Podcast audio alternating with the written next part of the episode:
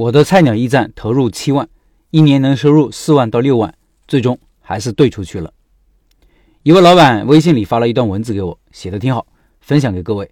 我开始以为是他写的，他说他也是转发出来的，所以我不知道出处。不过根据我的判断，还是挺客观和真实的，最后也有我的读后感。老板说：“我是我们当地第一批做菜鸟驿站的，前前后后投入了不到七万，每个月抛去费用，只能剩下三千到五千左右的样子。”而且又累又憋气，所以我干了不到一年就把驿站兑出去了。做菜鸟驿站的投入不大，加盟费一万，扫码枪两千，除此之外就是房子、货架、牌匾和人工的钱了。然后每个件提成是六毛钱，这个提成是有浮动的，各地情况不一样，六毛属于偏高一些的提成了。我们这个小区有三十栋六层高的住宅楼，每栋楼有八个单元，每个单元每层楼有两户，平均每户三个人的话。也有八千多人居住在这个小区里面，养活一个驿站应该是绰绰有余了。刚开始我觉得这个驿站效益应该不错，可是我万万没有想到，这么大个小区，驿站每天只有五百到八百个左右的件，每天的毛收入也就三百到四百八左右。我租的房子一年三万六，一天接近一百，还花了三千块钱一个月雇了个人帮忙，一天也一百。抛去这两百，我一天只能剩下一百多块，超过两百的时候少之又少。驿站给人邮寄也有一些提成。但很少有人来驿站寄快递的，都是快递公司打电话，人家上门取件，比我们收费便宜一到四毛左右。所以驿站给人邮寄的费用，能把驿站的水电弄出来已经不错了。我粗略计算了一下，如果我不雇人帮忙的话，我每个月可以赚六千到八千左右。但是我自己根本忙不过来，快递车每天不一定什么时候来，一个人录件、帮人找件、出库这些根本无法完成，两个人有时候都忙得够呛，所以只能雇个人帮忙。我们两个每个月赚的不差多少。其实做菜鸟驿站就是赚个辛苦钱。每天上午八点开门，晚上七点半关门，工作十一个半小时。只有录件的时候比较忙，闲的时候还是比较多的。一天剩个一百多块钱，在我们这个小县城也算不错了。可菜鸟驿站毕竟是个服务行业，受气是在所难免的。性格不好的人根本干不了。我记得有一次，一个阿姨把件取走之后三天了，说快递里面缺东西，就赖我们偷的。我这边忙着录件什么的，这个阿姨就是不依不挠的让我们赔偿她。我赶忙给她调取监控，从入库到出库的录像都有，她才饶了我。但是一点歉意都没有。类似的事情太多太多，所以做驿站不但累人，还累心。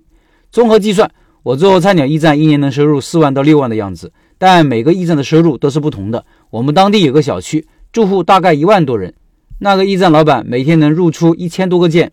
而且人家的房子是自己的，两口子干，一年纯收入二十万没问题。但这毕竟是个例，我们当地做驿站的，一般都赚不了这么多。各地的菜鸟驿站加盟费、设施费、提成都有不同的，但投资门槛一般不高，通常都在十万以内，主要看房租的高低。做菜鸟驿站的门槛低，但想要收入高一些，选择一个人多的小区是一方面，服务态度是另一方面，还有非常重要一点，小区的年轻人要多，驿站的收入就高。中年人和老年人多的小区，驿站通常是赚不到什么钱。我们同期做菜鸟驿站或者说快鸟驿站的人，有一大半都转行了，因为付出跟收获不成正比。但我们做菜鸟驿站的，通常不会赔钱。前期投入不到七万，我是六万五兑出去的，基本上没啥损失。因为一个小区不可能有两个驿站，后期想做驿站的，只能从我们手里兑出去，另批是批不下来的。做快鸟驿站赔不着钱，但也别想着年收入三十万、五十万的事。这个东西只能养家糊口，属于赚辛苦钱、操心钱。没有技能想要创业的人可以考虑一下，赚钱多少就看自己了。找一个年轻人多的小区做驿站，比打零工要强很多。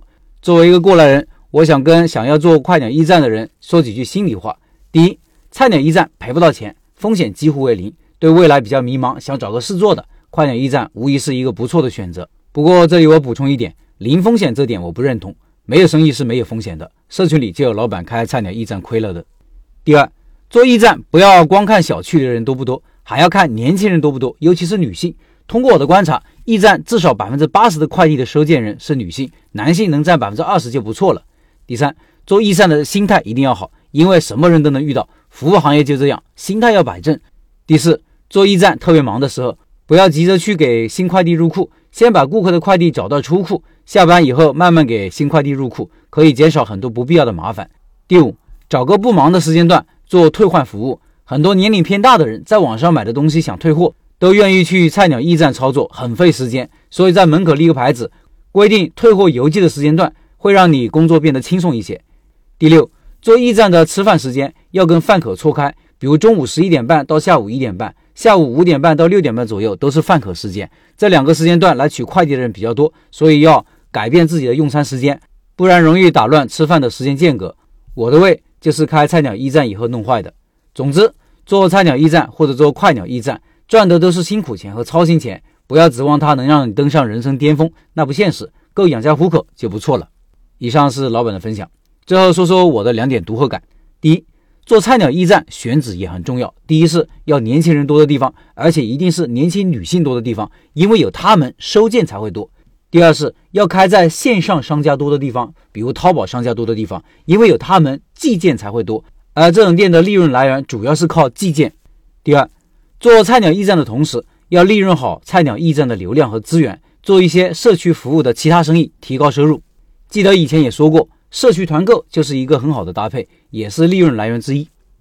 最后，我的第一个付费课程《开店选址课》在抖音上线了，有兴趣的老板可以到抖音里去购买，搜索“开店笔记”就可以找到我了。